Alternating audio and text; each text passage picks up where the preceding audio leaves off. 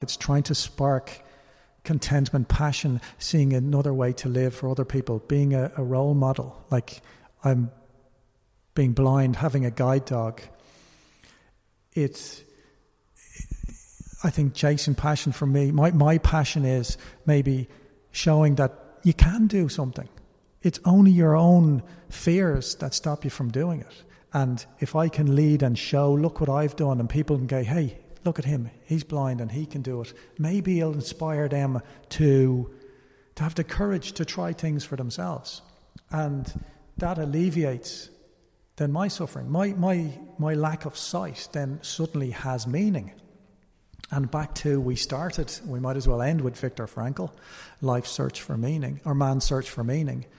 Um, when we have a reason, when we have a why, we can put up with any how. It diminishes. I don't feel that I am lacking like the broken pot. It's now something that I can use to help other people to be more content. And if they, if that happens, even for one person, then I feel better.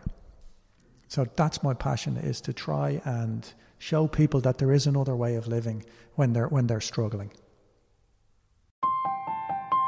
Welcome to the Chasing Passion podcast. My name is Dom and I'm your host. Each week I bring on a passionate person to help you discover your own passion in life and how to begin pursuing it. Thanks for spending some time with me today and let the episode begin. Hello and welcome to another episode of the podcast. My mission, my goal, my duty is to interview people who are following their passion and make a living from it. Instead of using the expression finding your passion, I like to use the term chasing passion. This means you have to experiment and try things over time until you eventually find work that you enjoy doing and that you're good at it, which ultimately becomes your passion. Of course, our interests, what we enjoy, curiosities might change over time, which is why it's an endless pursuit, which is why we must chase it. I appreciate every single person who listens to this. I mean, there are so many podcasts out there, and the fact that you choose to listen to this particular podcast is huge for me, and I just want to say thank you. I really do appreciate it. If you wish to support the podcast, the best way to do so is by leaving a short review or rating on Apple Podcast. You can do so by searching Chasing Passion on Apple Podcast, and you'll find it right there. This week, we're joined by Dave Delaney, who's a programmer at University College Dublin and has been teaching meditation and mindfulness over the past five years. He recently launched his own YouTube channel, which is called The Mindful Spark, where he'll be sharing practical tips and techniques that have helped him live a more meaningful and enjoyable life. Dave has overcome many obstacles and challenges in his life. Despite being blind, he's doing his second master's, has a black belt in Taekwondo, written books, started his own YouTube channel, and that's just to name a few. Back in 2018, a friend of mine asked me if I'd be interested in attending a mindfulness class. I've never done something like that before, but I said yes. Well, that class was led by Dave, and during the class, he pointed out the flaw in my thinking. And ever since that day, my mind has shifted completely, and I started learning more about mindfulness, living the present, and it just genuinely made a huge difference to my life. So I just want to say thank you, Dave. You can find Dave by searching the Mindful Spark on YouTube. And whenever the books and the other projects that he's doing are released to the public, I'll update the show notes, which can be found on chasingpassionpodcast.com forward slash 60. Thank you so much for listening, and without further ado, please enjoy the episode. Dave, welcome to the show. Thank you very much, Dom. Look, thank you so much for doing this. And before we begin, I just want to say thank you because about two years ago, a friend of mine asked me if I'd be interested in going to a mindfulness class. And I've never been to my mindfulness class before, and you know I wasn't really sure whether or not to go. But I went, and you were actually doing the mindfulness class. And after the meditation, you pointed out the flaw in my thinking, and ever since that day, I just started learning about mindfulness, living in the present moment, and it genuinely made a huge difference in my life. And I just want to say thank you for actually doing that. oh, it's a pleasure. It's nice to hear that because kind of makes it all worthwhile.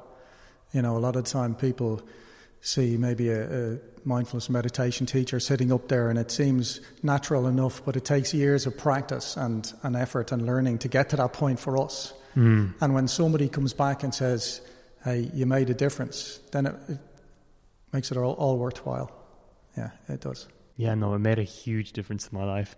And I just want to know what's your origin story? Um, how did you get to this point? Like, um, yeah, what's your background and context? Just just provide some context to the listeners.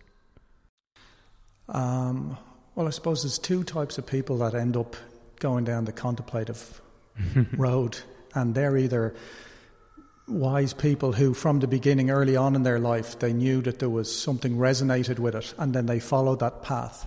But more often than not, there's people like myself who it usually takes a traumatic event or trauma or, or a tragedy to kind of force us down the contemplative route. Mm. And for me, I came back from a holiday, uh, skiing trip, and was feeling very tired. Went to the doctor, and he suggested I eat more fruit. Mm. And um, I went home, got into bed, and I more or less got out of bed seven weeks later. So I was sleeping 22 hours a day and uh, probably had something like glandular fever that ripped through my system. And so the hospital didn't know what happened, they just could see the consequence of it. And after that, it completely changed the direction of my life because prior to that, I would have used the gym, drinking, constantly being busy to distract myself from my own my own self. Mm. Like not sitting quietly, like that was torture. I was terrified of being quiet and being with myself. And then suddenly I found myself where I couldn't go to the pub, couldn't go to the gym, couldn't do anything that I used to do.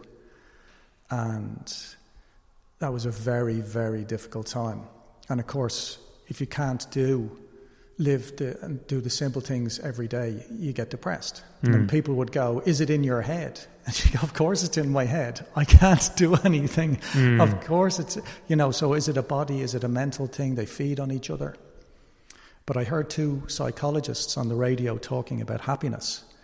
And they were trying to come up with a list of maybe 10 things that we could all do that wouldn't guarantee happiness, but would certainly go and point us in that direction.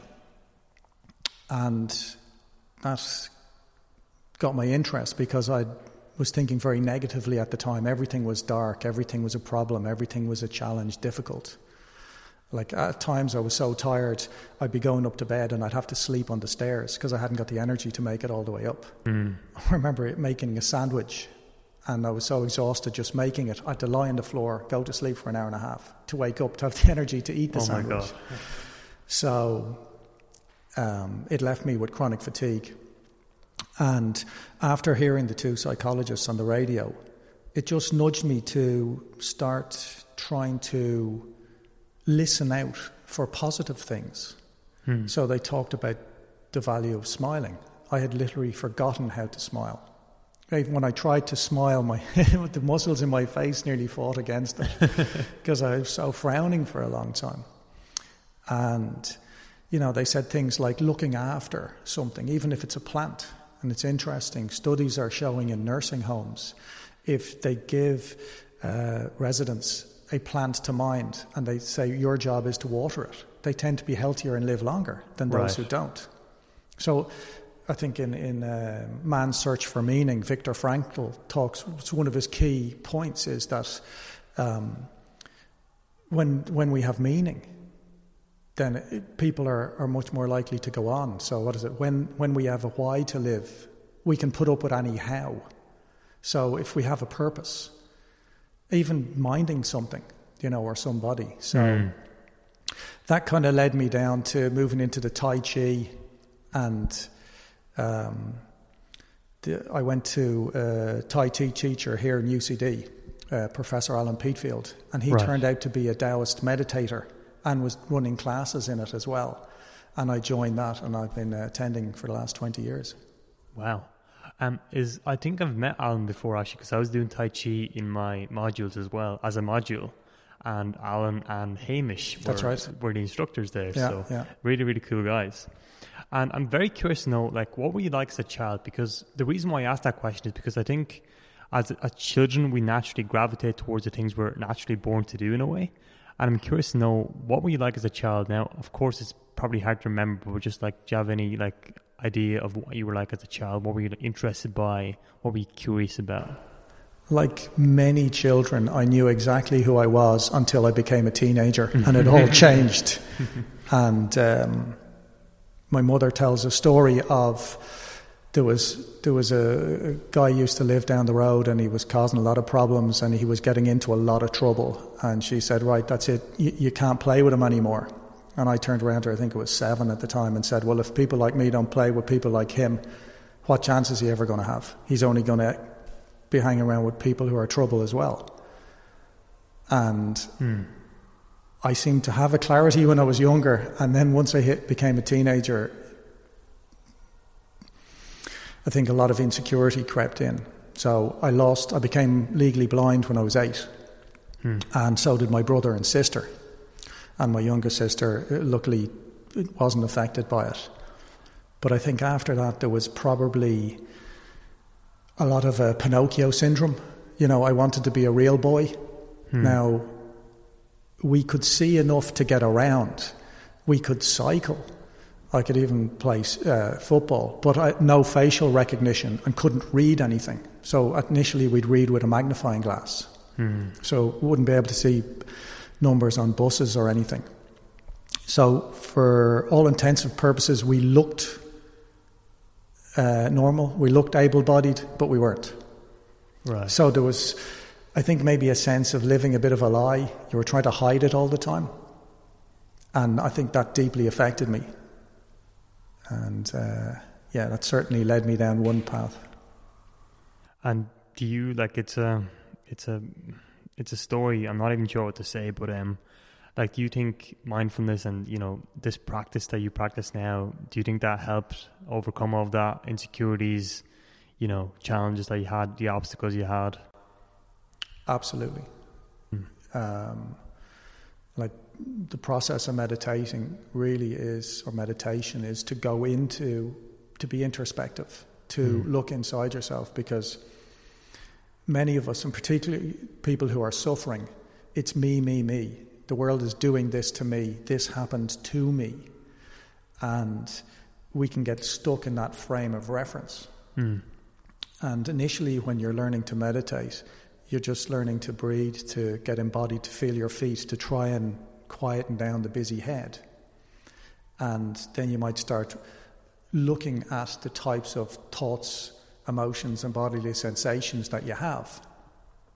And as you work through those and maybe start labeling what, what thought patterns you have, what the same story loops that are going around. It gives you a chance to start resolving them. And as you start resolving them, then you can move into a slightly more uh, compassionate or em- empathetic space where you're able to forgive a bit more. But then the interesting thing is, the next stage is you often get to look at what you've done. Hmm. And suddenly like we've all hurt people, maybe not on purpose, but there's cause and effect. So if you take an action, there's a there's a cause. If you don't take an action, there's also a cause. Mm. And it's learning then to deal with your own stuff. And every I haven't met anybody who doesn't have some level of insecurity, vulnerability.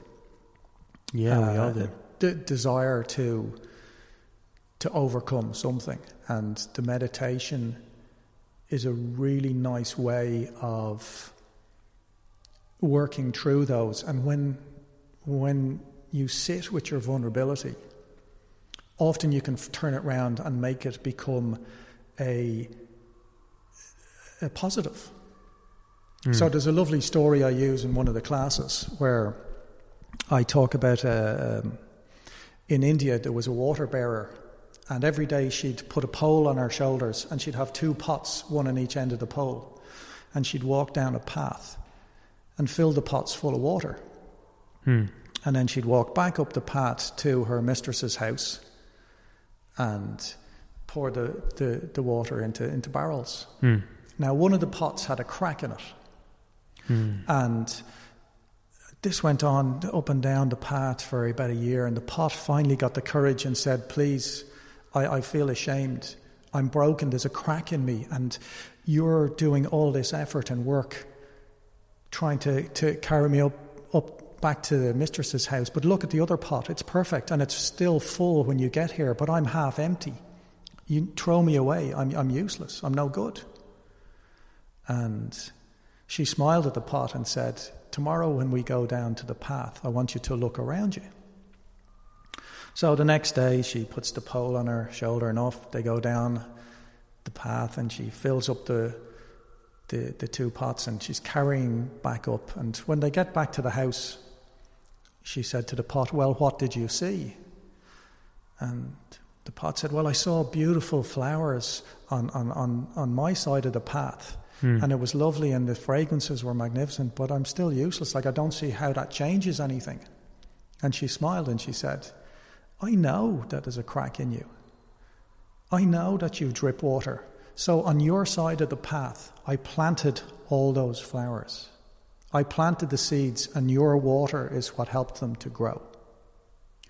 If it wasn't for your crack, my mistress wouldn't have the beauty on her path and fragrant flowers to, to grace her house. Wow. So, as Leonard Cohen said, if we don't have cracks, how does the light get in? Now, it takes a period of time to be able to get to that point. You can't just say to somebody who's got a vulnerability, "Oh, you know what you should do is look at that as a positive." yeah. That's that's it's like saying to somebody, "You know what you need to be is happy." Now, you do happiness is something that has to be in this point in time. But if you're dealing with somebody who's, who's deeply unhappy, telling them they need to be happy now is a bit like telling a drunk person, you know what you need to be is sober. Mm. You know, it's not helpful. So, mm. how do you help somebody transition? And it's another lesson we can learn in the mindfulness and meditation is for many people who've got busy heads, suddenly getting them to sit still and be quiet is absolute torture mm. because all their fears and demons and vulnerabilities suddenly hit them. So certainly in the in the eight week course that I developed, I try and make it easier to transition people from a busy mind, from a busy body, slowly into that space where they have the tools to have the see they have the courage and the strength to deal with their stuff. Mm. Does that answer your question? It does. And you know, for somebody who's never done mindfulness or meditation or never even heard of these words, um, no experience with this whatsoever, um, how would you like? How would they? How should they start their journey on mindfulness with meditation? How would you guide them? It's probably the most important thing is your intention. Intention, right? So if we don't have an intention to look after ourselves and be better, to be to be more content, more more healthy. And mm. and this is a this is a fundamental error that many of us, particularly in this modern society, have. Well, there's two. We believe that happiness is something that comes from outside of ourselves. It's an external event. When I get that new car, I'll be happy. When I get that mm. promotion, I'll be happy. When I get that job, I'll be happy. When I, when I. Mm. And it feeds in with the, when you're in primary school, you want to get to senior school, when you're senior school, college, undergrad, postgrad, postgrad, job, job, promotion, big pension, suddenly then I'll be happy. And happiness is something we need to strive for today. Hmm. Um, and, and there are simple things everybody can do to to get to those points. So the two things, fundamental errors are we need something outside of ourselves to give us happiness. And the other is that happiness is something that comes at a later time. So if we can change those round and say, can I learn to be happier in myself? Mm. And can I strive to make me a little bit healthier and happier? Mm. So the Stoics are really good at this sort of stuff. Epictetus, Marcus Aurelius, uh, Seneca. Really practical things. You want to be have a better life? Get up earlier. Hmm. So, what I do now is I say, okay, what do I really want to achieve for myself in the day? Mm-hmm. So, I'd like to do a bit of meditation. I'd like to do some Tai Chi, do some yoga. Mm-hmm. So, get up in the morning, they're the first things I do. And then it doesn't matter what happens in the rest of the day. When you I go to bed at night, close my eyes, and I say, How did you get on today? Did you get to do what you wanted to do? And if you can say yes, that's very rewarding, and you get little dopamine burst. Mm. You know, it's good for the serotonin. Putting in things like, okay, was I kind to somebody today, including myself? So you can start doing something really simple like that. Because most of the time we prioritize other things ahead of our own well- wellness. So I was talking to a, to a person I know, and she was having challenging time with her children. Mm. And she was just saying, oh, Look, I'm just really struggling to cope. And I said, Well, what's happening?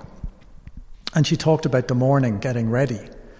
And she waked them up and she was trying to get them to put their clothes on and they'd struggle to put the clothes on but she was thinking about breakfast and she'd finally get their clothes on and at breakfast she was talking, thinking about getting into the car and trying to get them as fast because she wanted to get to the office and I suggested well how, how about you get up five minutes earlier tomorrow when you wake them play with them as they're getting dressed help get them to pick out some of their clothes Hmm. make it a, an interactive process and be there because if you're putting on their clothes and thinking about breakfast, or you're having breakfast and you're thinking about driving to work, you're not there with them. And they are trying to get get you to recognize that. And after speaking to her, said, "Yeah, that would, that made a huge difference." And that's this is something I think Marcus Aurelius talked about in meditations, and he'd say every time he'd kiss his children goodnight, he'd say, "This could be the last time." Mm. When he spent time with his friends or family, he said, This could be the last time. And if we frame it like that, what the hell is important? Spending that time with your child, your, your family, your, your loved ones, or getting to the office. Mm. So it's about prioritization.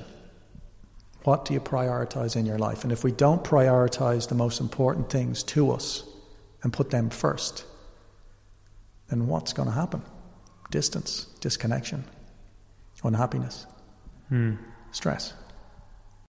Yeah, I can definitely relate to that. And I think like two years ago when I went to your mindfulness class, um, before this before this class, I was always in future. I was always obsessing about the future. It's like, oh, I'm gonna be happy when I, you know, when I graduate, when I enter, I don't know, when I achieve X, Y, Z, whatever. But that's simply untrue. And I think I think you pointed out the flaw in my thinking, saying, okay, because I think what happened during that meditation class was, um, you be, we we did the meditation and we had to give our thoughts on the meditation. And I was the first person to speak in the room, and I mentioned I I was saying something like this: I'm really enjoying this, and I can't wait to do it in the future, something like that. And you were like, right, I can I can I have two points for you. First of all, thank you for enjoying this, and second of all. Well, why are you thinking about the future if you're doing this meditation class right here, right now? Enjoy it while you can. And ever since that day, genuinely, like um, I was like, just my mind shift shifted completely, and I started reading books such as The Power Now by Eckhart Tolle, and all these other mindfulness, living the present, spirituality books, um, and it made a difference in my life. And yeah, I guess, I guess I can see, I can relate to the fact that you know people obsess too much about the future and never appreciate the the moment. And I think whenever you are in the present moment, even in the most stressful situation, even when there's so many things going on, you can always just relax be at ease and just focus on that one thing you have to do and keep doing that, keep doing that, keep doing that. So yeah, absolutely. It, it's. Uh, I know I was able to point that out to you because it's one of the biggest challenges I have in my life is Oh, doing that. so it's.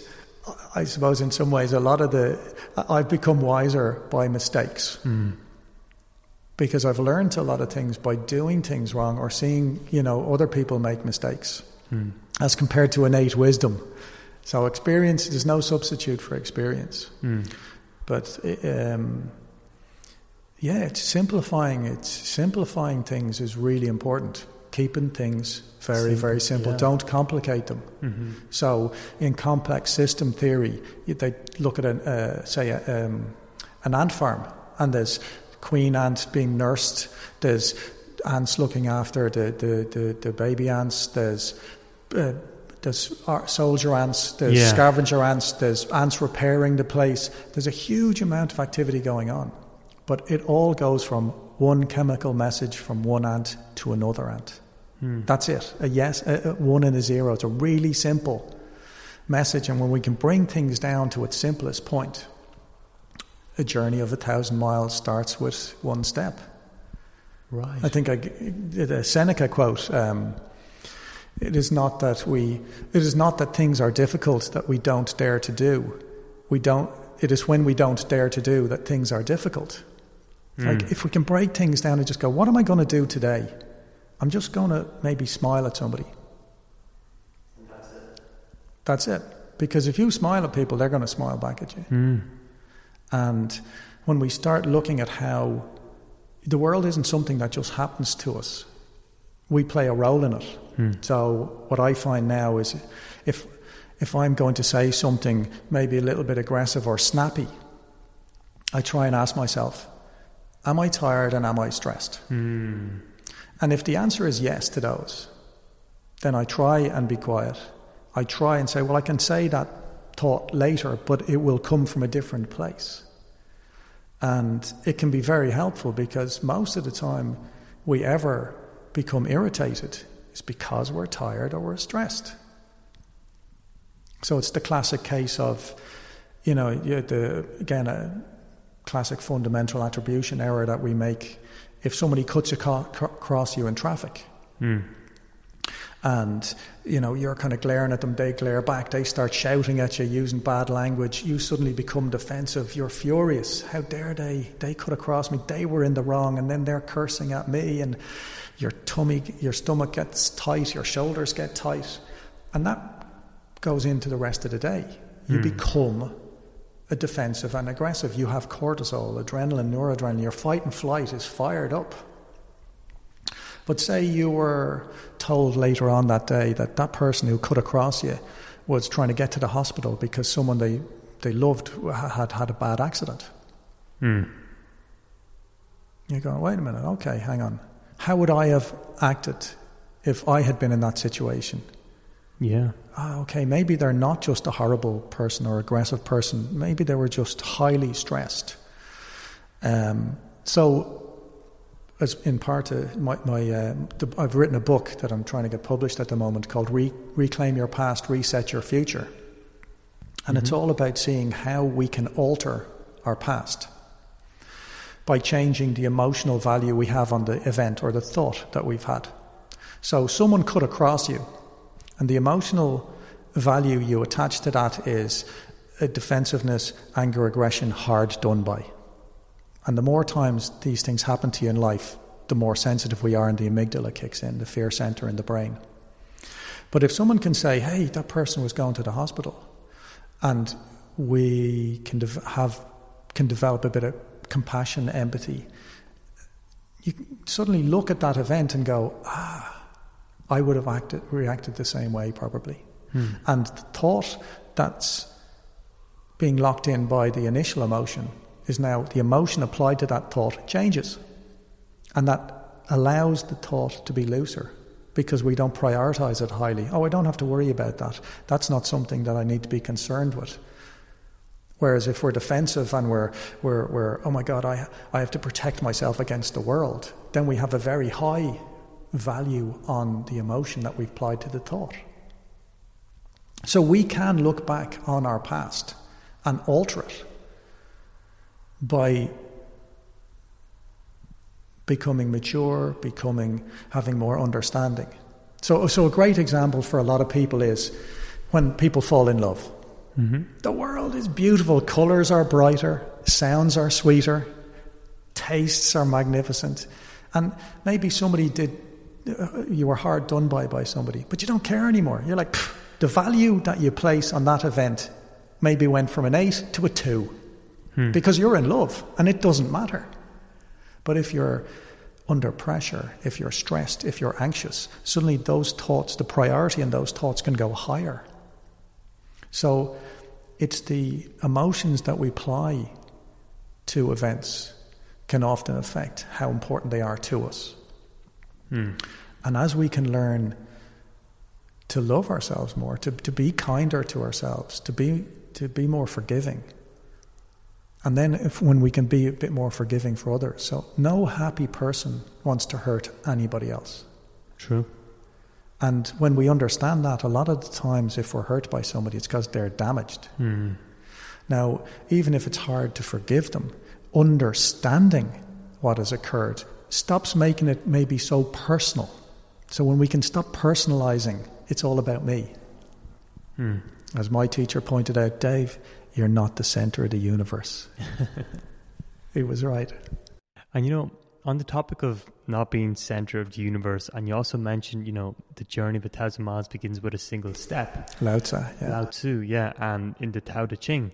Mhm. So I'm curious, like, because you have a Taoism background, um, could you just kind of explain what Taoism is? I hope I'm pronouncing that correctly, and what what that really is, and you know, what's it all about? Because um, yeah, that book has a lot of wisdom in there, and there's a lot of different translations, and it's kind of difficult to understand sometimes what it, what it's actually saying. But can you just kind of yeah provide what or say what Taoism is? Um, yeah. Taoism, the Taoists were a very practical group. So they were the kind of scientists of their day two and a half, three thousand years ago. And they they wanted to see what was happening in the body, what was real. Mm. And they're quite sharp, so they're maybe a bit more like the Zens. They don't care so much hmm of what people think. So at the time, say, Confucianism is very much about face and about doing the right thing, whereas the Taoists are much more straightforward and going, does it, does whatever you're doing add to the quality of your life? If it doesn't, then why do it? They understand that maybe being promoted could be the worst thing that'll happen to you. Mm. You know, what brings you real contentment? So Taoism primarily works with the symbols that w- most of us would recognize as the yin and yang. hmm So there's a circle, black with a white dot, white with a black dot. And what it does is it represents the flow between different um, opposites, between extremes. So in the Tao Te Ching, they'd say things like, when beauty is born, so is ugliness. You can only have tall when there is short. Mm. You can only have far away when there's near. You, everything creates opposites, light and dark. If there's no light and there's only dark, then it just is what it is. It's like a fish swimming in the sea. They don't know they're swimming in water. There's no nothing to compare it against. And we live in this world where most of the time we're competing against opposites, the yin and the yang. So, in practical terms, you could look at in the brain we have the fight and flight, um, flop and freeze, and we have the rest and digest, free, feed and breathe, the autonomic nervous system. Right. And they're t- constantly pulling against each other. So, the Taoists would look at that as the yin and yang. Mm. They're the opposites. And the main purpose of Taoists is trying to find balance. And through balance, they believe that compassion comes and having a healthier, better life. So that's the real key in Taoism. How do you find balance? In everything. So I talk about the five pillars of well-being. and I created a, vi- um, a YouTube channel there just last week called The Mindful Spark, and in one of them I have a video series called a ha- uh, "Happiness in Your Hands," and I talk about the five pillars of well-being, hmm and it's sleep and rest, diet, exercise, social interaction, and self-awareness. Mm. So the Taoists would look at that and go, okay, well, if you're making sure that you're getting enough rest in the day, you're probably going to sleep better. And if you're resting and sleeping better, you're more likely to maybe eat better. And if you can have a more balanced diet, you're more likely to exercise. If you're doing those things, you're probably going to be much more socially amenable. You're going to be less caught up in things. You're more likely to smile. So, because you'll be more likely to be in the in the um, rest and digest part of the brain, and then you have the uh, social or the self awareness. So, when we're fit, we notice when we're stodgy. We notice when we're tired more. We notice if we've been eating the wrong foods. We're more sensitive to our bodies and our Right, moods. So, it real practical way of looking at life and going, well, if you look at those five things, you're probably going to have a, a more contented life.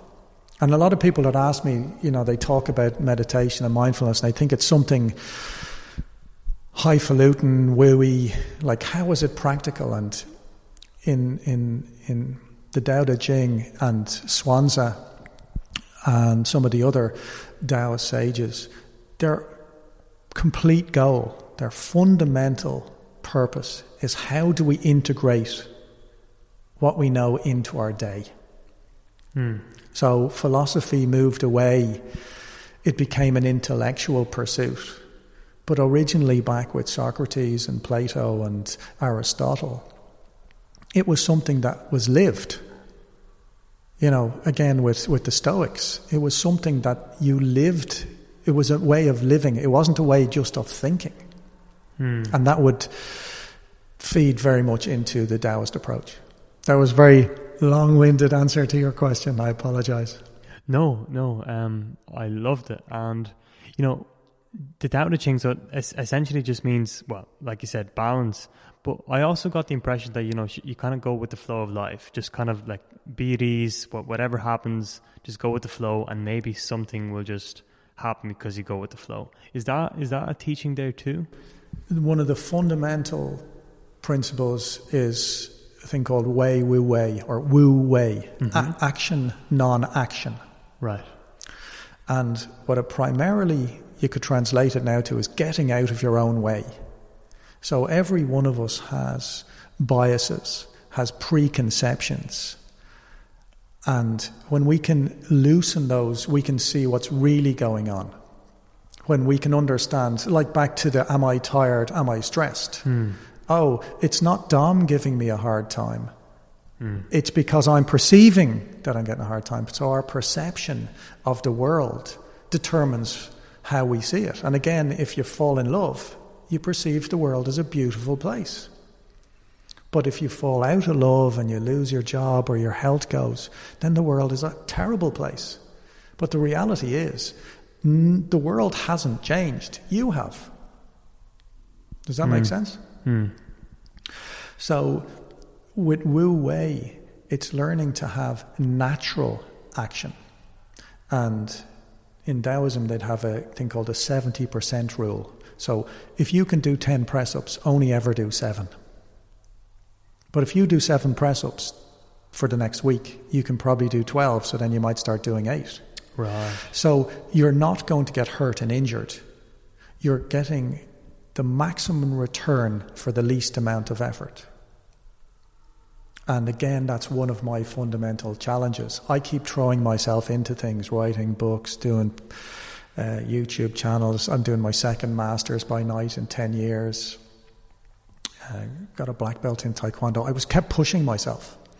And it's trying to learn to enjoy what you're doing rather than getting to the goal, to the end. Right. Enjoy the process. Enjoy the process. So, uh, Schmidt, the, the Irish rugby coach, would talk to the players and go, You just focus on the next tackle being correct, the next pass being correct, the field position being correct. You only focus on them and don't worry, let go of the outcome. Right.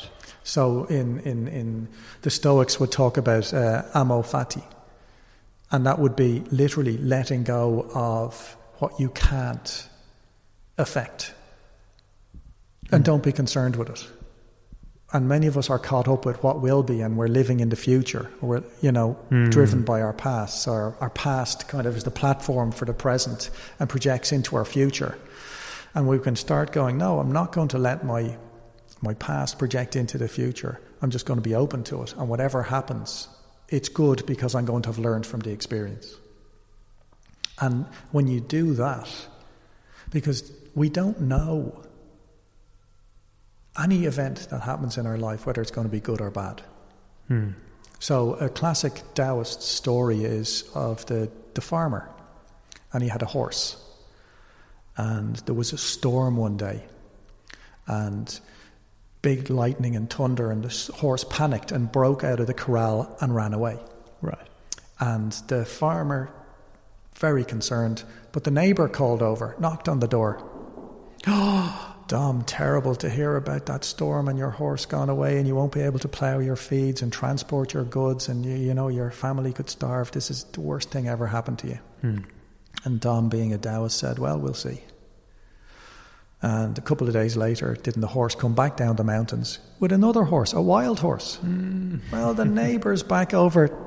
Dom, best thing that ever happened to you that storm. You've two horses now, twice as much ploughing, twice as much transport. You'll be richer man. Fantastic. And Dom, being a placid lad, said, Well, we'll see. You know, he was he was content, he was happy, like, but he said, We'll see. And his son tried to break in the new horse. And the horse threw him, and the son broke his leg. And the neighbours back, oh, the worst thing ever happened to you that storm, because now the wild horse who broke your son's leg, sure, it might never heal. Who'd marry him now? How can he help you on the farm? Oh, terrible. And again, Dom's, con- you know, he's worried, but, you know, we'll see. And a couple of weeks later, one of the local warlords comes around, tries to conscript all the young men from the village and say, look, they're going to be in the vanguard. You probably won't ever see them again. And the farmer goes, well, you can take my son, but he's a broken leg. Oh, he's no good to us. He can't march. The neighbours back hearing of this going, the best thing ever happened to you was that storm because now your son is, is going to be alive. And the moral of the story is we never know what is a good or a bad thing. And hmm. sometimes the worst things that have happened to us can turn out to change the direction of our lives in a much healthier and better way. So, for me, having gotten sick after that holiday and getting chronic fatigue forced me to look at my own vulnerabilities, my own insecurities, my own flaws, the, the, the things that I had done that I'm sorry for, or, or and having learning forgiveness for myself and everybody else. And at the time, it was terrible. But I can reflect back now, going, that changed. And just like you with, with coming to the meditation class, sometimes you just something happens and it changes the, the direction of your life. So th- that principle of the Taoist farmer is really important. Let go of the of, of, of what you think is going to happen and just go with it. Hmm. Go with the flow, move with it. Natural action. Does that answer your question? It does. And now I also want to ask about so we, mentioned Stoicism, we talked about Taoism, but there's also spirituality. And like in the books, The Power of Now and so on, and just on topics of mindfulness, not that you should stop thinking, but you should avoid thinking as much as possible. Because not not that you should avoid it, but like basically, a lot of us just overthink things. We think too much. So I'm I'm curious to know like um what's the kind of approach there? Like how should you live every day? Like should we always be this in a monk like state, monk monk like state, not really thinking about too much? Because the way I see, I think Stoicism is kind of for the mind, and then spirituality is for the mind, and so on. Like what are your views on that? Well, let me answer, ask you a question. Of every thought that you've had in your life to date, as a percentage, how many of them were actually helpful and relevant to you in the moment you had the thought? Oh, very, very few. so it's funny, we cling on to this idea of, oh, I can't not think. Mm. But if you, here's another question the happiest times in your life, were they an experience or were they a thought? Experience. Right. So what's more important, thinking or experiencing? Experiencing. So you already know the answer to your question when you stop and think. Mm. And that's a huge fundamental thing that we, we when people stop and we ask the questions of ourselves, we have the fundamental answers already inside of us. Mm. So there's a yin yang, thinking, not thinking. it's a pull, it's a drag, it causes tension and stress. But if Hmm. you're content, it's not that you, you stop thinking, it's just you don't need to be concerned with your thoughts. Right. So the brain is like a thoughting machine. Its job is to throw up thoughts.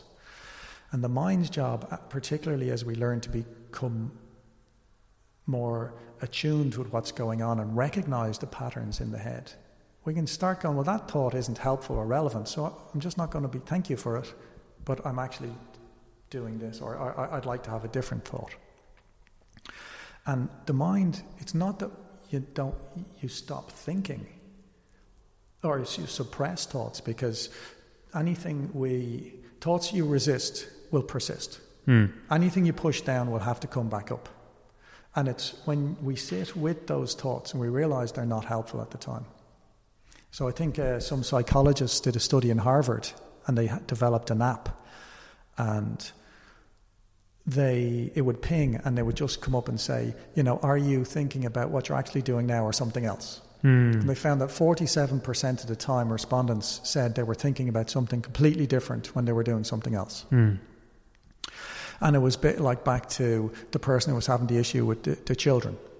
If we're not in the present, we're missing out completely. And say one of the, the third week of the eight week course I do, it's about getting people to recognize and label is your thought that you're having now, is it about the past? Is it about the future? Is it fantasy? Or is it about the present?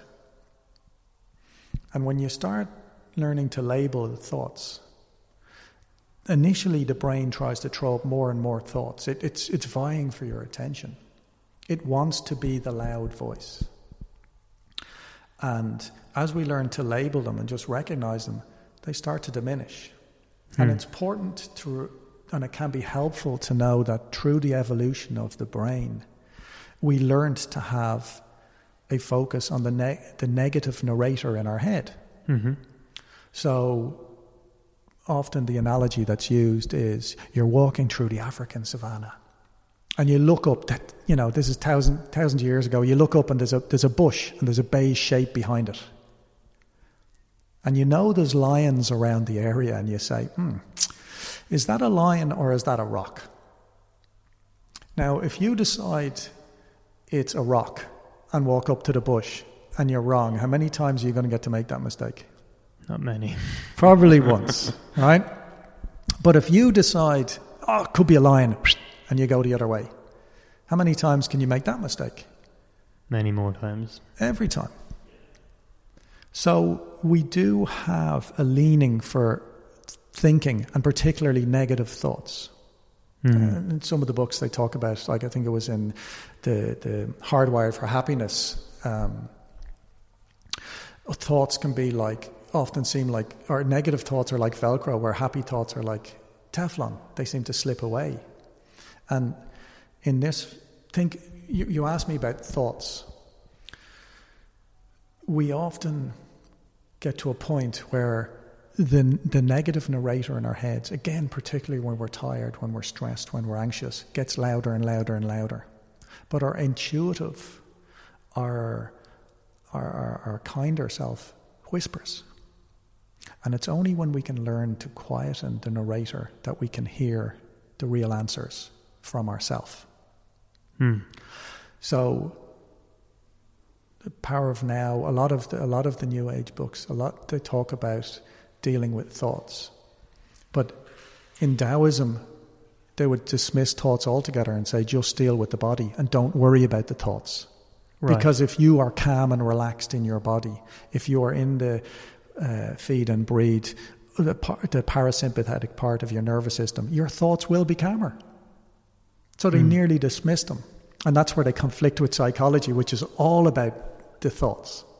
Hmm. And it's a different way of coming at a problem. So don't worry about it.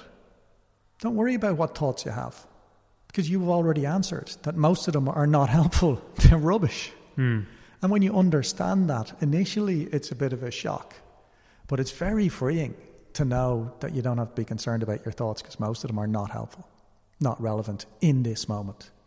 And it gives you the capacity to be able to let them go. Hmm. Yeah, that makes sense. But the reason why I wanted to ask that question is because you know you, Taoism says you know um, don't don't think about your thoughts whatsoever, just focus on the body, whatever. Then the mindfulness book tell you okay, stop thinking too much, whatever. And then Stoicism is like you know um, use a rational mind, make logical decisions, blah blah blah blah.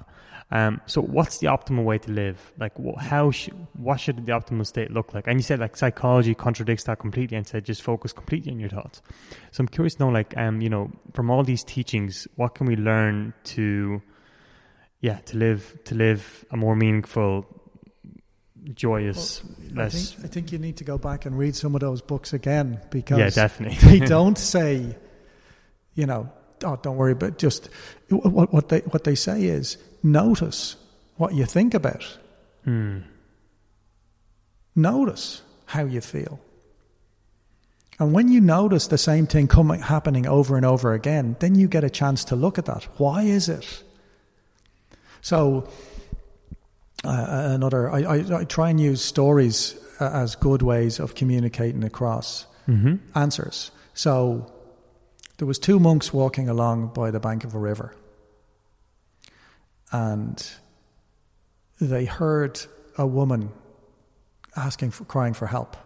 And the older monk went over, and there was a woman there, and she was really well dressed. And the footpath over the over the, the river, the, the stream, had, had collapsed. And she was like, "Oh, I'm late for my brother's wedding, and, and if I wade through, I'll, I'll be destroy my clothes." And the older monk went over, picked her up into his arms, waded across the stream, put her on the other side, waded back. And the two monks continue on their walk. And the older monk noticed the novice, he's agitated all day. Three or four hours, he's agitated, he's agitated. And they finally sit down and they make their fire for their evening meal. And the older monk finally turns round to the novice and said, What's bothering you? Hmm. And the novice went, I can't believe you picked that woman up. We have vows against, you know, fleshly contact and, and, and, and it's really upsetting me. And the, the older monk smiled and said, Tell me something. How is it that I put her down four hours ago, but you're the one who's still carrying her? Hmm. All the tra- traditions ultimately are trying to get to that point. Right? Right. we again it's not about suppressing thoughts but it's about seeing how irrelevant most of them are and then you can start using your brain for what you want to think about rather than just being led by random thoughts that happen to come up and take you down a story loop Right. Okay. Okay. Okay, hmm. so another great example is the Indian tribe who developed a system, and they'd get a coconut, and there was some monkeys nearby who were stealing their food. So what they did is they got a coconut, chained it to the ground, cut it open, and dropped a banana in it in front of the monkeys so they could see it, and then, then the villagers walked away. And one of the monkeys, particularly cheeky, saw the villager move and down the tree over to the coconut, put his hand in the coconut, grabbed the banana, and couldn't get out. Because his fist, his hand would fit in, but once he grabbed the banana and made a fist, the hole in the top of the coconut wasn't big enough for him to pull his hand out. Hmm.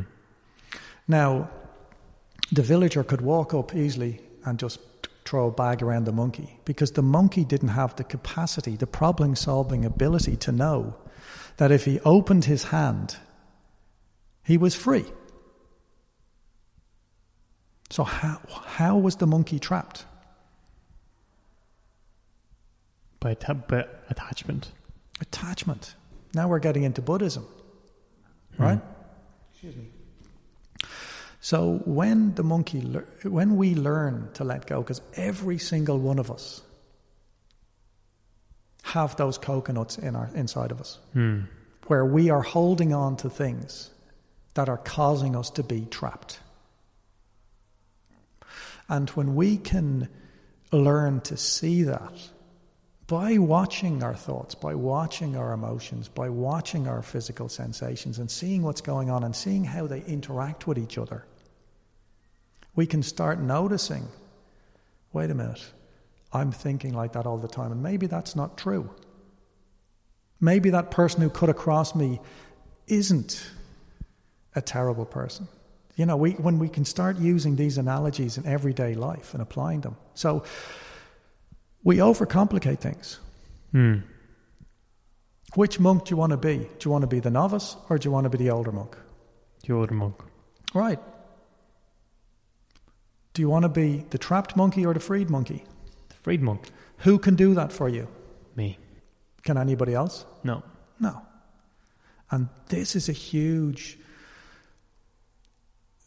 this is a huge point that many of us have to realize that the only person who can really, truly help us is you, is me. And that gets back to everything I've been saying about external things. It's external things can can be helpful, but if you're dependent on my mood for your happiness, is that then you've no control over it. Yeah. And what's the serenity prayer? Lord, give me the, the give, give me the, the courage and strength to change what I can, to accept what I can't, and the ability to know the difference. Mm. So it's back to keeping things really simple. The, the Stoics back to the, the, the memento mori. We are all going to pass. Everything is going to pass. Buddhism, everything is, is, is transient. Mm. Back to the Taoism. It's about getting the middle way between yin and yang, noticing when things pull at our attention that cause us frustration because most of the time it's in ourself that it, we can resolve it. And that's difficult for a lot of people, particularly when they're in a painful scenario, is br- and it's bringing them to that point where they can start having the courage, the strength, the capacity to help themselves. Mm. So, Yeah. some of those books are really good, but reread them because I think you might have slightly and and it is an important point. Forget about thoughts because if you if you just hold the image of the monkey in your head or the monk, those two things alone, or the broken pot, hold those three things three things in your head, and then that'll be very freeing. Yeah. No, uh, yeah, I, I understand that completely. Um, on like on the topic of those books, like I'm always rereading them and always reading like certain passages f- from the books because I just have by my bedside table, and it's just maybe the way I articulated the story, I didn't um, quite portray what I wanted to say fully. But on the topic of the YouTube channel and you know your book that you've written and when to be published, uh, reclaim your past, reset your future. I know you talk about this in much more detail in the book and in the YouTube channel, but there's like five key five key areas of that. You talk about the mindful story, the science, the mindful movement, and the mindfulness practice. What does that actually mean? Okay, so I, I run the UCD mindfulness group here with some like-minded colleagues. Mm-hmm. And from teaching over the last five years, I started to make notes because people would ask, Oh, I for, keep forgetting what you're telling me. Can you make some notes? And I started trying to identify what resonated with people. And I found that the one thing that everybody seemed to, who seemed to be universal is they remember the stories more than anything else. Mm. And we've been telling, humans have been telling each other stories for tens of thousands of years, and it's a wonderful way of getting a message across and, and, and getting people to connect with an idea. So I try and start with a story to, to, to, to get people into a state of mind to understand the, the approach that's going to be taken in that week. And what I do then is move on to a, a short video, say in the channel, I do this, and I'll have a short video on the science. So uh, I'll give an example of one of the, the, the weeks. So, say in week one, I tell the story of the boatman. And in the boatman, the, there's a, a, lakeside resort, and there's three scientists who've won awards, and they've got the acclaim of their, their peers, and they decide they want to hire a boatman to take them out to the middle of a lake. And the boatman brings them out to the middle of the lake. And the, there's a mathematician, a chemist, and a physicist, and they're talking about the Gaia principle and Big Bang, and you know, very complex uh, uh, scientific questions. Right. And the mathematician looks up and sees the boatman looking at them, and he says, "What do you think of what we're talking about?" And the boatman puts his head down and says, "I'm sorry, I don't understand anything you're saying." And the chemist said, Well, what did you study in college? And the boatman said, shook his head and said, I'm sorry, I, I had to leave school when I was 12 and I can barely read. read. And the scientists looked at each other, shook their heads, and said, What a terrible waste of life. Now, about 15, 20 minutes later, suddenly a squall blows up. Big wind picks up, and one of the scientists, being a nervous type, stands up, says, Get us back to shore, just as a wave hits the boat and it flips over. And the boatman starts swimming back to shore, and suddenly he hears a cry, Help, help, we can't swim. And the boatman looks back and says, What a terrible waste of life. Right?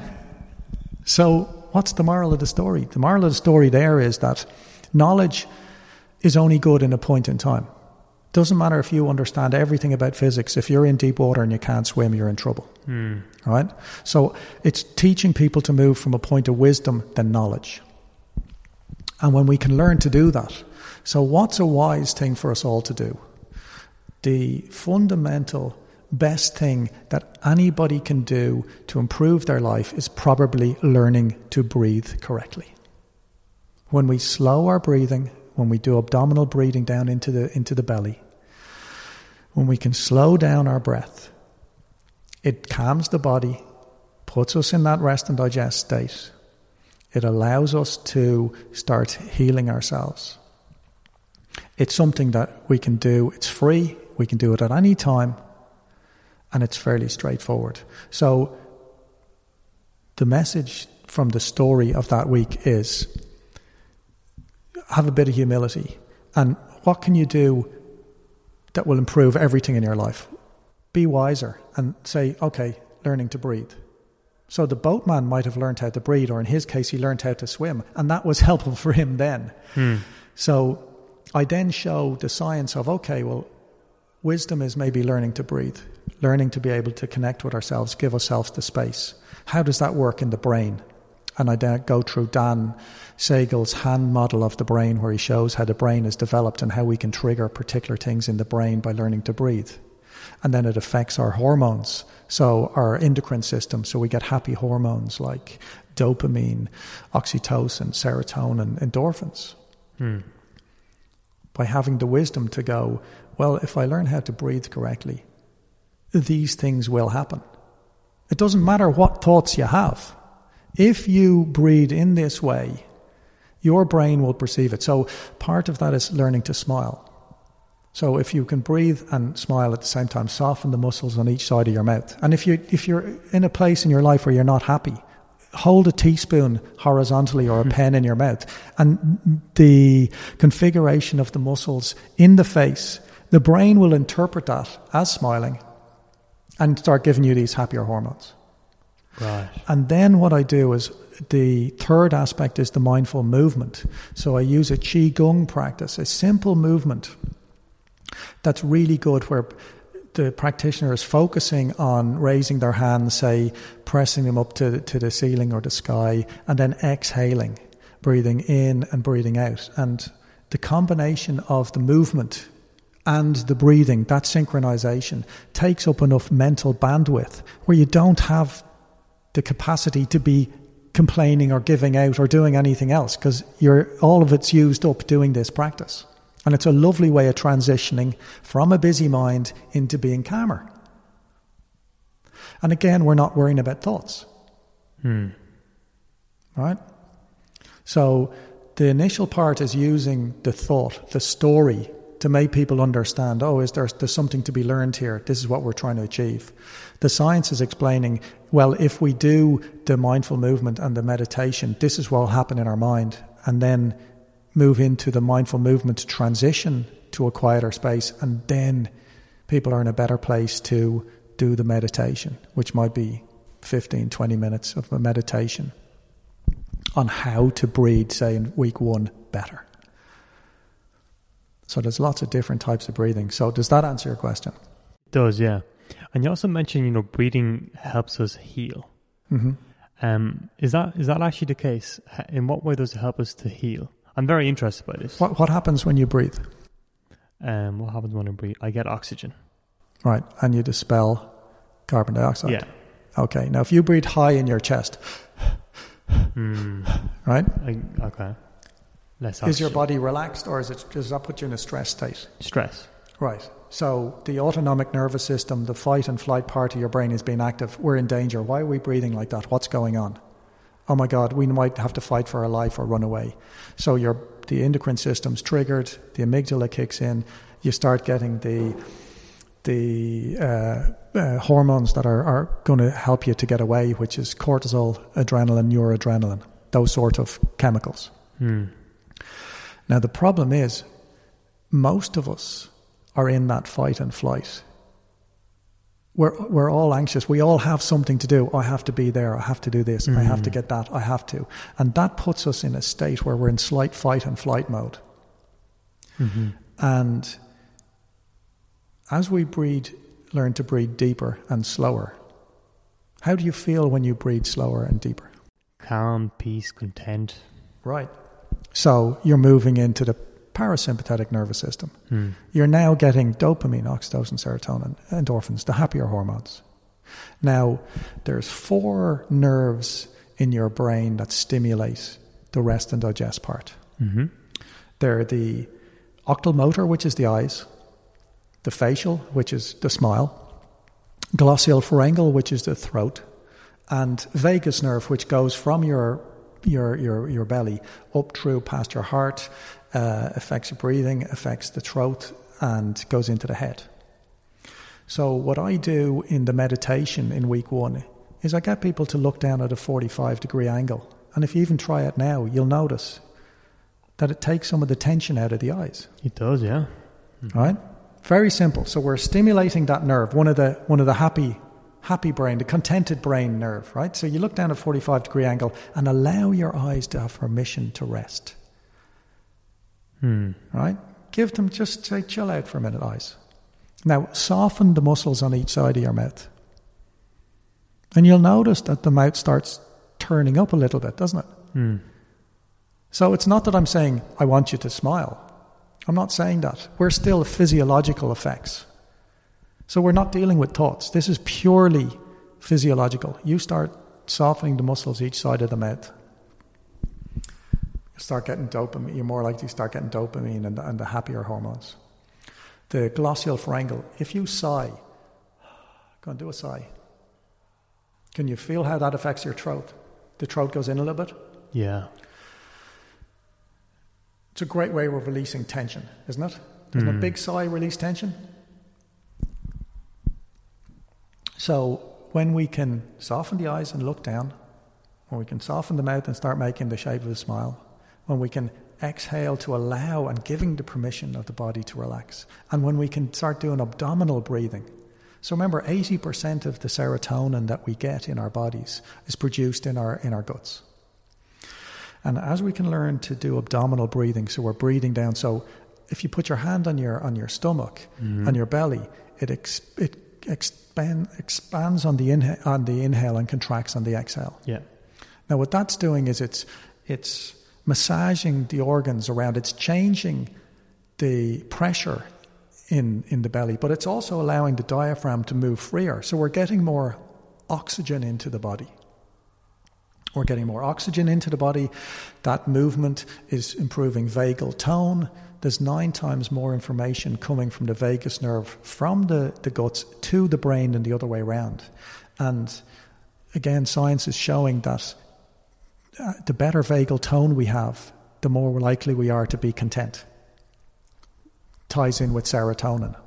So the four nerves in the parasympathetic nervous system, when we activate those together, then you move into a sense of space, a sense of calmness, a sense of peace.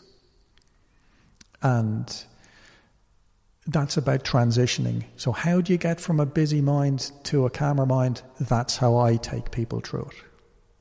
And again, I don't get them to think, I don't say, I want you to think this way. We just get embodied. It just happens naturally, kind of. It happens as a side effect of doing the other things. Mm. And then, so when you personally get overwhelmed or unfocused in general, how do you tend to deal with that? Is that the usual approach you take? Um, what What do you do when you feel overwhelmed or unfocused?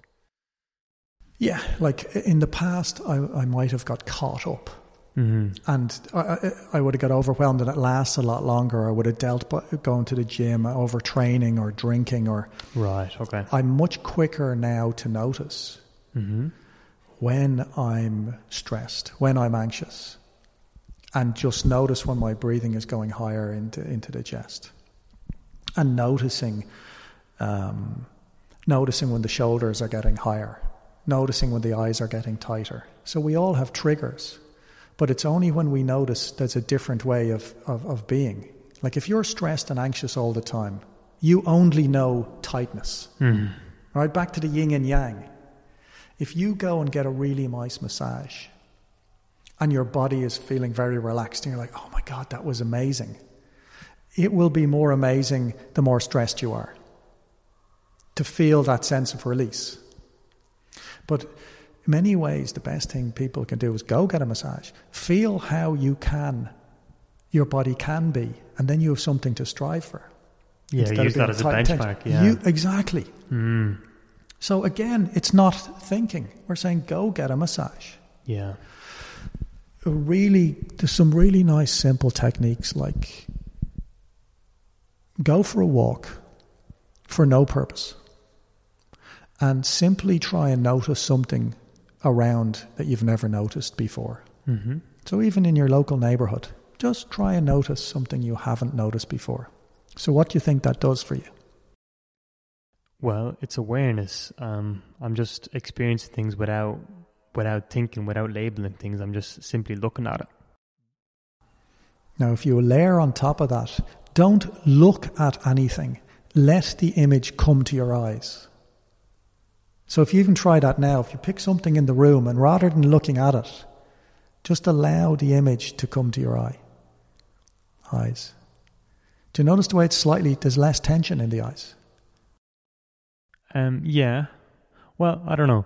Um, yeah. Well, it's, it, put it this way: it's something that it's another Buddhist technique of being able to. So we're not having the intention of I have to look at something. I Right. have to. You what it- you're doing is just letting the world Mm. come to you. Okay. So you're not projecting out. And often many of us project out. So if you combine that, allowing the image just to come your eye, don't have to force a stare at anything. Again, it's a bit like giving the eyes permission to relax and soften. And then by looking outside of yourself, you're not getting caught up in your internal judgment, your internal dialogue. And that can be helpful for other people. So I know part of this is people who are listening, like, what can they get from this conversation? What can they learn that maybe somebody else has, has used to help them? Hmm. Is, is that Well, that's the intention. Yeah. hopefully somebody will get something out of it? Um, yeah, no, because I I found that pretty interesting. Because like, um, yeah, like usually the reason why I brought up these questions of thoughts and you know spirituality and stoicism and so on, because I think, like for example, I always take the example of going for a walk or driving a car, for example. Like those things, when I'm doing these activities, I shouldn't really be thinking about anything. Uh, Like now, I just I let myself, ah, I let myself, like you said, just kind of You've, all, cre- you've already created a yin and yang. You have created tension. right. Okay. You said, I shouldn't. Hmm. So, should and shouldn't is a yin and yang. Do and don't do. But you're already saying, oh, I should be suppressing my thoughts. If you're doing your belly breathing, Mm-hmm. if you're softening your eyes, if you're making the shape of a smile, if you're letting a couple of exhales go, your thoughts will come. So there's no should or shouldn't. It doesn't, and again, as you recognize what thoughts are, you just sit there and go, well, I'm just going to let any thought that happens happen. And that's okay. But then you're not getting emotionally attached to your thoughts. Yeah. And when you aren't emotionally atta- at, at, at, so attached to thinking, that's when you start going more into experiencing. So at the beginning of this, I asked you, what's most important? Like the happiest times in your life was an experience, Hmm. right. Yeah. Right? Not a thought. So being in love is an emotional, is a mental, and is a physical experience. As people learn to meditate, it's the merging of those aspects that allow for stillness to occur. So, in thinking, where do your thoughts come from? Where do they go? Same place, my mind, the brain. What's an interesting thing is so if you stop, so if you take the next 30 seconds and say to your brain, I don't want any thoughts. Actually, for three seconds, right? So Oh yeah, your thought brain. immediately comes on. It Of comes course my it thoughts, yeah, right. Yeah. So who's in charge, you or your brain? Who? Um, Because your brain's going to throw up thoughts anyway. You've just said to your brain, don't give me any thoughts. And what's the first thing it does? it gives me thoughts. Right. So again, there was a story of the novice monk who was learning about this, and he said to to his uh, to the to the to the abbot, said, I, "Teach me about thoughts." And the abbot said, "Okay, I want you to go up to that cave, and for the next twenty four hours, I don't want you to have any thoughts." So the monk goes up to the cave. 24 hours later comes back to the abbot tail between his legs. Oh i failed. I'm a terrible monk. I'll never i'll never be able to pass. I, i'm no good. And the abbot said what happened? And he goes i just couldn't stop thinking. And he goes oh i see. He said well okay. Now i want you to go up to the cave for 24 hours and i want you to just keep thinking. Doesn't matter what you think about just keep thinking so the monk goes okay that'll be much easier that'll be much easier because i spent the last 24 hours thinking no problem. Goes up to the cave.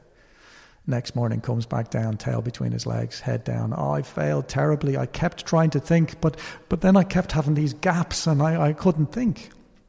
I'm uh, a, I, I don't understand thoughts at all. And he goes, No, you do. If you try not to think, thoughts come up. And if you try to keep thinking, you'll find how exhausting it is. Like as an experiment, if you try and say, Right, I'm going to keep thinking for the next 30 seconds.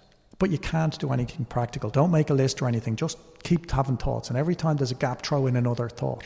It's exhausting. But that's how the brain works. So the human brain is not, doesn't work for us or against us. It's only concerned with the process of thinking. And the more we think, or the more we think about a subject, the more resources the brain allocates to that. Mm-hmm.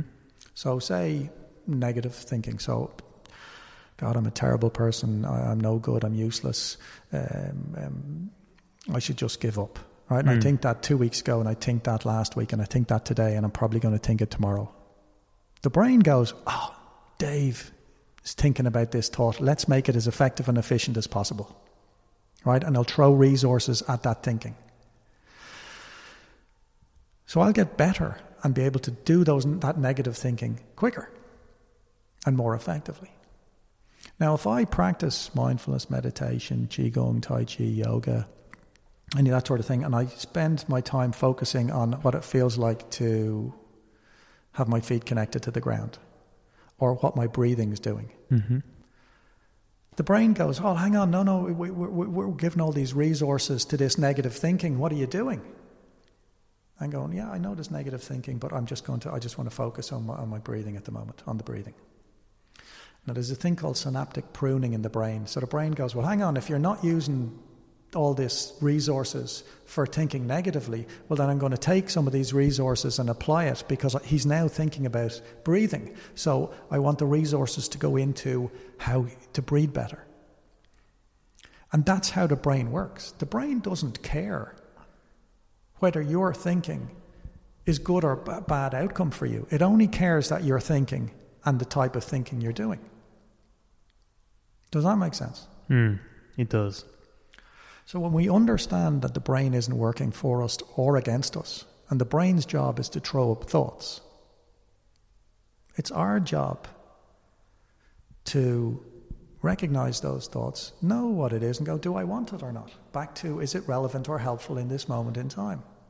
So we've already realized that most of the thoughts we have aren't helpful or, or, or, or relevant. We know that if we move into our body, if we if we uh, do some of those practices, that the thoughts will quieten. So, does that answer some of your initial questions? Mm. Mm, that was non-committal. Mm. No, it does. It does. And what are some popular misconceptions about mindfulness, meditation, anything that fits within that bracket? What are some misconceptions? Some huge ones, or this, I, I would have asked similar questions to what you asked. Uh, is it about not thinking? Is it, uh, you know, is it about being numb? It's not. It's about really fully experiencing things, but being open. I, I suppose another misperception was, oh, you're just happy all the time.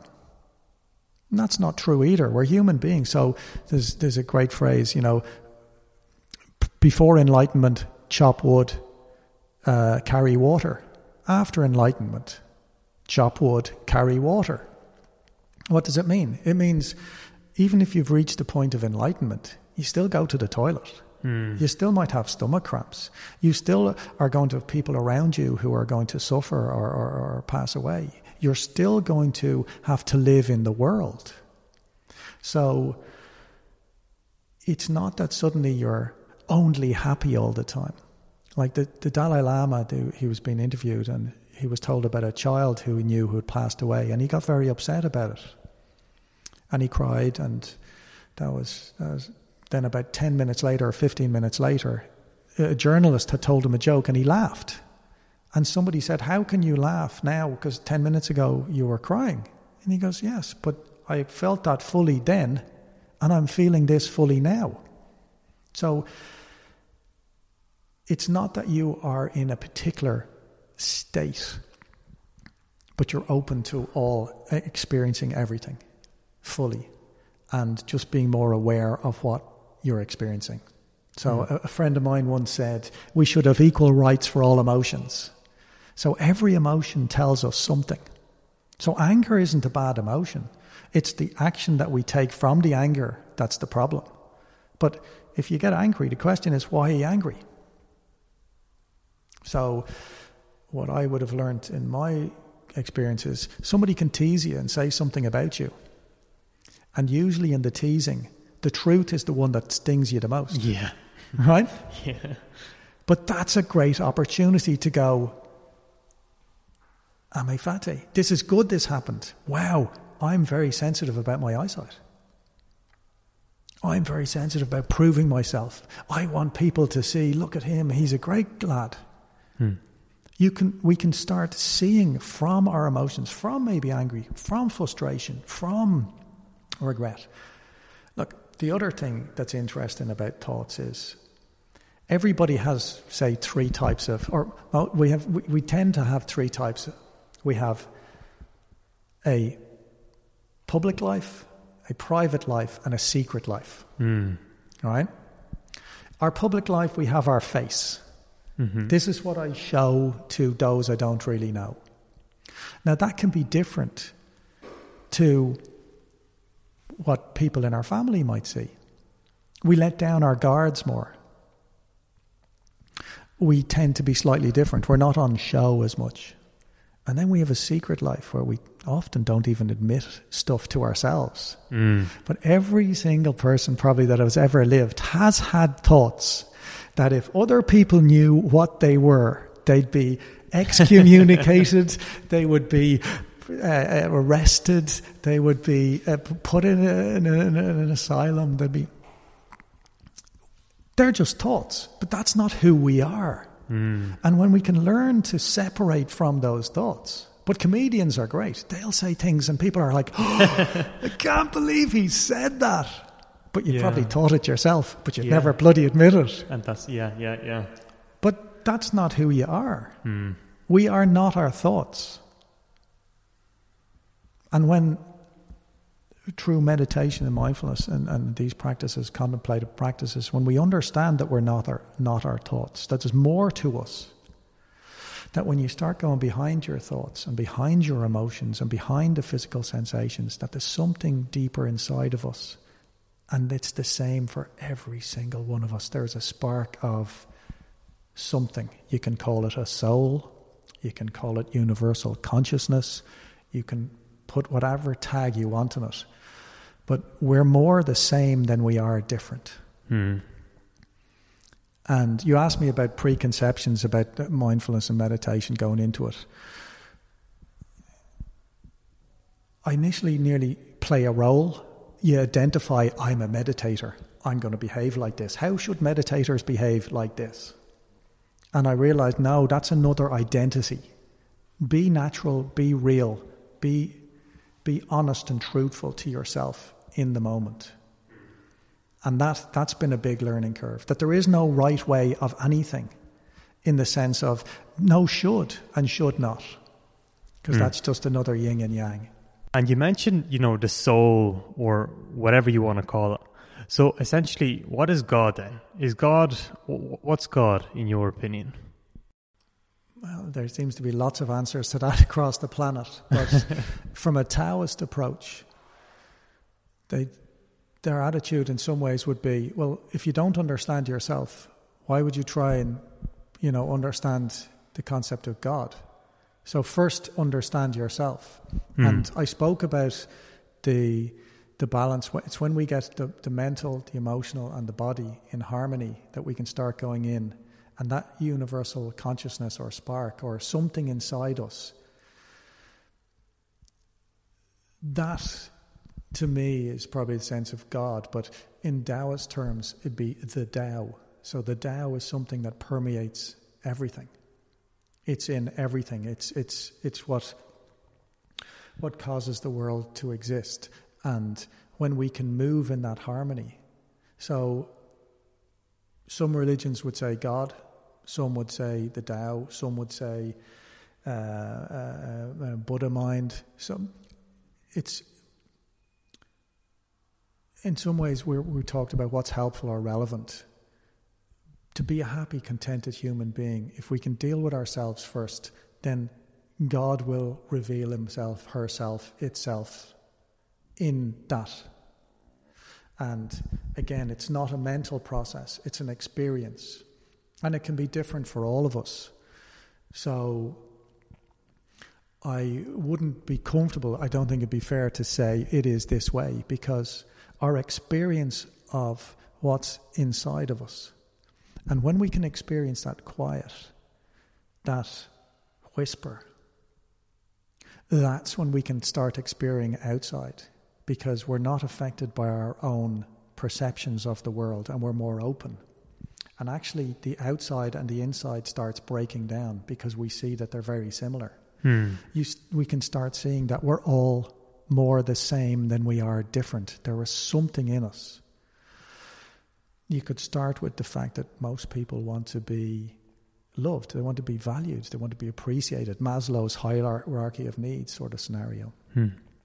But when, when, when we go further and sit and can be quiet and can be explore and be our own scientists, what's going on?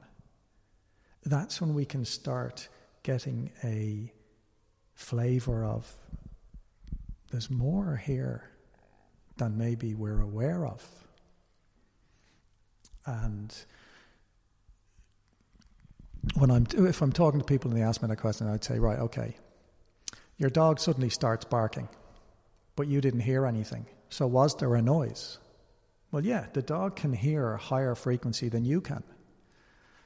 We are limited in our capacity to experience the world. Mm-hmm. We only see a tiny part of the visual spectrum. Hmm.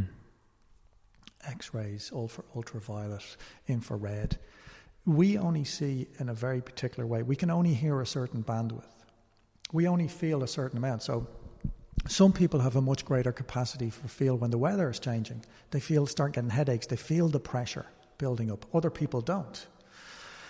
Um, when we can move into that more intuitive nature, then things start to unfold. And the answer for you or for for most of us is do it. And then you tell me what you think it is. Love. Well, Dave, I can talk about these things for literally hours, days, months, even. Um, but we do need to finish up at some stage. So I think we're just going to close off with some rapid fire questions. So, what is the best investment you ever made? Now, this investment, it might be time, it might be energy, it might be money. Um, yeah, what's the best investment you ever made? Uh, doing Tai Chi because it's what helped me transition from not being able to face myself and having to be always busy, having to be always distracted, to having the strength and the courage to start maybe noticing what was going on inside myself. And when I faced the fears, they were no nothing near what I expected. The fear of looking was much greater than anything I ever found. So probably Tai Chi.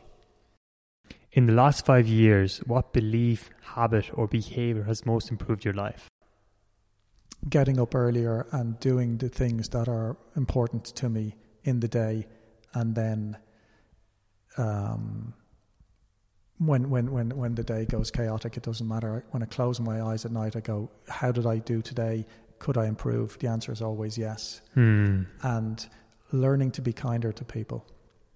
I am very driven, and when one is driven, you tend to be totally focused on something to get over the line, and that can be very difficult for people who are around you. So, it's learning to remember that uh, value the people who are most important to you and give them time, which I'm learning to be better at and struggling, but I'm trying.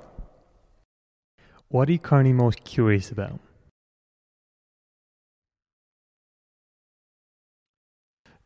Um, one of the science commentators said a great quote. He said, um, As our area of knowledge increases, the perimeter of our ignorance expands.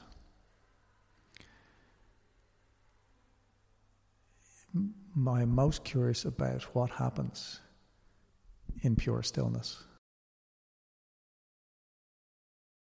hmm And what have been your most gifted or recommended books? Recently, uh, well, the Tao Te Ching, probably by far the, the, the, the, the best book. But Mhm. another book I read recently was Into the Magic Shop by James Doty. Uh, really, really nice read. You'll feel, you should feel better afterwards. hmm And I'll link all these in the show notes, of course. When you think of the word successful, who is the first person who comes to mind?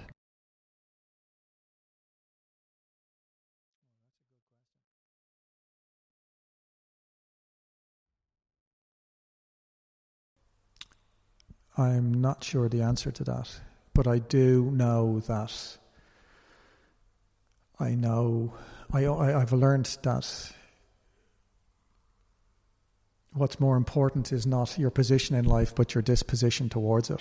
So people who have less money or or, or, or not as high in the, the, the management scale often are much happier than people who have a lot more money or seem to have a lot more um, value in the social hierarchy.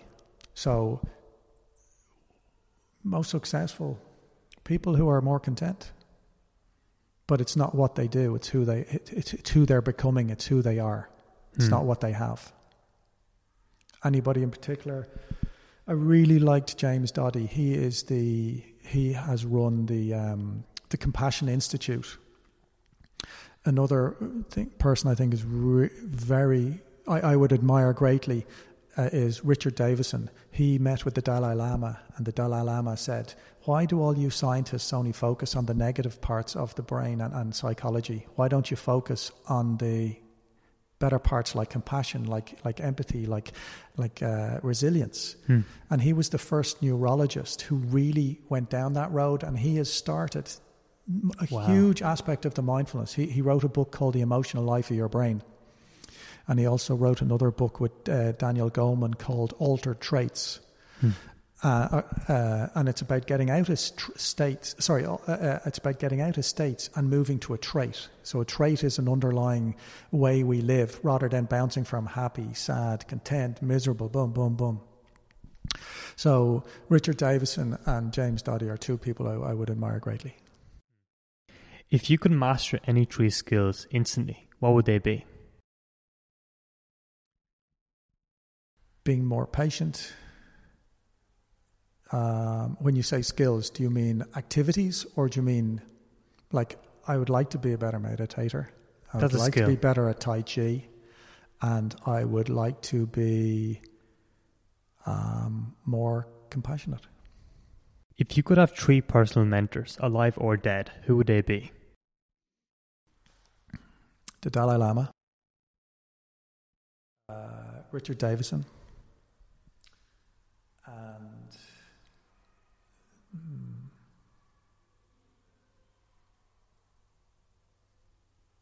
no, nobody's coming to mind. Two mentors, it is. um, the, the thing is, I'm learning that the best mentor is probably just if I sit quietly and don't get, get out of my own way and see what happens. It's the best mentors inside each and every one of us. And that's probably the mentor I would like most to learn from. Wow, yeah. Um, just two more questions for you. So imagine you are dying and have no material wealth. You're allowed to pass on one or two pieces of thoughtful and useful advice to your young adult children. That is the only inheritance that you can leave behind. What do you tell them? What are the two to one lessons that you, you will tell them? I actually wrote a book for my daughter called Letters from a Mindful Father, and it's 60 letters that go through a lot of the stories like I told today and, and other ones to try and get the message across. And the first, what I have in the back of the book for her is these are my mistakes. Feck off and make your own. right? So the wise can learn from themselves, but the truly wise can also learn from others. So it's first seeing that. And the second would be your intention intention should be for contentment because then everything else is fine. If you're content, nothing else matters because you're content. Hmm. So, how is it that we value that so low down our priority list? Seek contentment, and everything else will fall into place because everything will be fine when you're content. And the final question for you is what is your definition of chasing passion? My definition is, in many ways, trying to be uh, as I my the YouTube channel, the Mindful Spark. It's trying to spark contentment, passion, seeing another way to live for other people, being a, a role model. Like I'm being blind, having a guide dog. It's I think chasing passion for me. My my passion is maybe showing that you can do something. It's only your own fears that stop you from doing it. And if I can lead and show, look what I've done, and people can go, hey, look at him, he's blind and he can do it, maybe it'll inspire them to, to have the courage to try things for themselves. And that alleviates then my suffering. My, my, my lack of sight then suddenly has meaning. And back to we started, we might as well end with Viktor Frankl, life's search for meaning, or man's search for meaning. Um, when we have a reason when we have a why, we can put up with any how. It diminishes. I don't feel that I am lacking like the broken pot. It's now something that I can use to help other people to be more content. And if they if that happens even for one person, then I feel better. So that's my passion is to try and show people that there is another way of living when they're when they're struggling. Love it. Well, Dave, it was a pleasure. Um, just before we finish up, um, where is a good place to find you? So, of course, you have your channel, The Mindful Spark. It's on Instagram, it's on Twitter. Where else is a good place to go? At the moment, no. I'm um, I'm trying to. I've got the Reclaim Your Past, Re- Reset Your Future book written and the letters from Mindful Father. And I'm looking for publishers who might be interested in uh, in taking them on. So at the moment, they're the only really uh, multimedia pl- places I have. Mm-hmm. Um, I may do a website soon, and if I do, it'll be called the Mindful Spark. Mm-hmm. But I'll certainly let you know if anybody does try uh, does decide to take up the book. Um, I'll let you know. Mm. And of course, I'll link all these in the show notes. And the, when books come out and anything else that comes out from Dave, I'll just update the website. And you can find that on chasingpassionpodcast.com forward slash 60. And Dave, any final thoughts, any final remarks, anything else you want to say just before we finish up? Uh, yeah, I'd like to say one, thank you. I'm I'm delighted that we'd met before, and it uh, it gave you food for thought. And two, I think this this project you're on with the chasing passion is fantastic in that it's giving people a chance to share their ability or their, their how they've overcome adversity and and sharing with other people. And again, it's back to the wise learn from themselves, but the truly wise can learn from others. And what you're sharing with people is fantastic. And the more of these that come out, just sparking interest in how we can be happier and healthier people, it's brilliant. So, no, thank you. Thank you very much. No, it was a pleasure. Thank you. Thank you so much for listening to this week's episode, and I really hope you enjoyed it. You can find all the show notes on the website chasingpassionpodcast.com. Just before we finish up, would you consider leaving a short review on Apple Podcast? This will take less than 60 seconds and it'll help me out so much. You can find a link for Apple Podcasts in the episode description or just search Chasing Passion on Apple Podcast and you'll find it right there. If you do enjoy the podcast, give it a share. Tell your friends, it will be super, super helpful. Thanks so much for listening and have a great day.